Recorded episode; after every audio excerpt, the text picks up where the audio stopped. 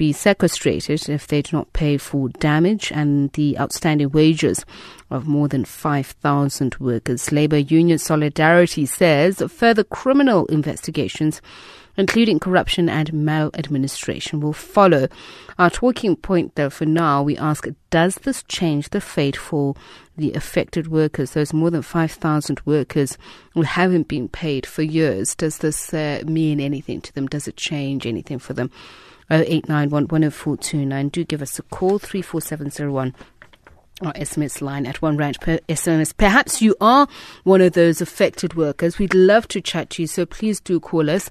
We can uh, call you back, whichever way will help you talk to us to to get your story, what you've been going through the past couple of years. Now, uh, Solidarity General Secretary Gideon du Plessis joins us now on the line to talk a little bit more about this. So. A very good afternoon to you, first of all. What does this effectively mean, though, the, the, this judgment? Yes, it's appealing an earlier court ruling that they be held personally responsible, but uh, given the time that has lapsed, what does it mean? Well, Peter, um, the first thing is obviously it's a victory for the rule of law. The majority of the employees have lost faith in the legal system, and that's now been restored today. Uh, secondly, since uh, Aurora was placed under liquidation, the maximum claim that a worker can get out of um, any payment is 28,000 rand, despite the fact that the average claim is 58,000.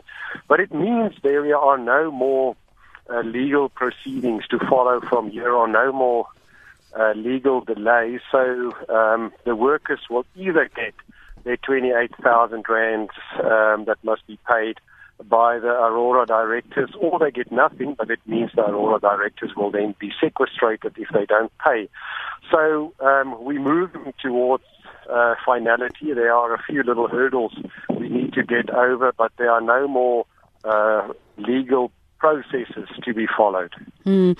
Uh, again, I'll go back to the fact that it's uh, it's been a more than five year process. The workers you talk about twenty eight thousand rand is that back backdated and does it exclude interest?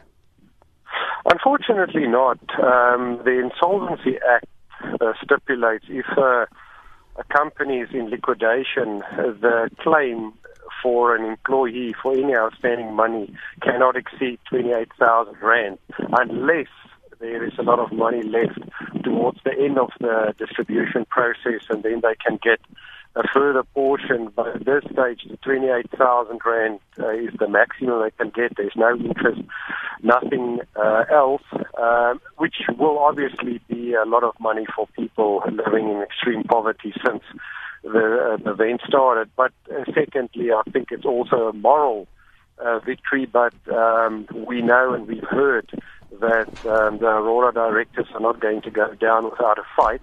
But their first challenge is obviously they have to pay the legal fees within the next few days, uh, which amounts to a few million rand. That is now the opposition's um, legal fees, and if they don't do that, they get sequestrated anyway.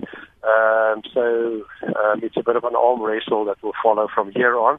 But the honourable thing is that the workers must get their money first, and then, you know, the others can stand in, in the queue. Mm. And just in terms, you said there are. This means that there are no more legal processes, but you you, you have been quoted as saying that you're going to seek further criminal uh, investigations, yes. including corruption and maladministration.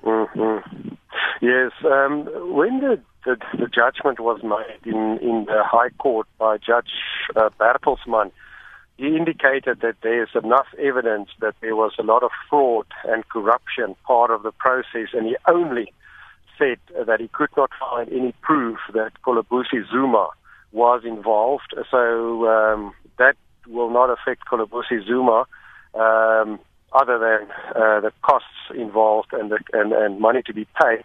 But there is now a fraud and corruption investigation that will follow. There were a few processes already um, in place, but it's all been put on ice until this ruling. So that will follow. So regardless of the payment issue, there are now uh, further investigations, and whoever gets sequestrated through the process will then be subject to an insolvency inquiry to determine, first of all, you know, if the person does not have the means, and secondly, what was that person's business dealings over the past few years, and that will obviously expose uh, Zuma tremendously, and I think that's why he will come forward with a, a settlement proposal. Hmm. Just finally, what, if any, support have uh, the affected workers been receiving?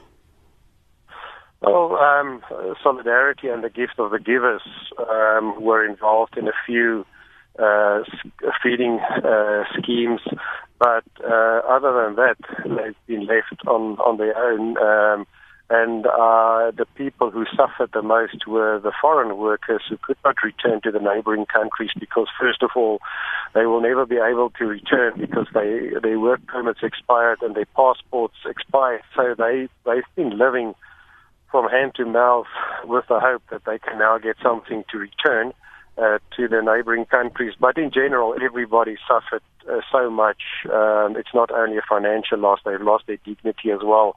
So there is literally not enough to do to the workers, but today give them a little bit of hope again.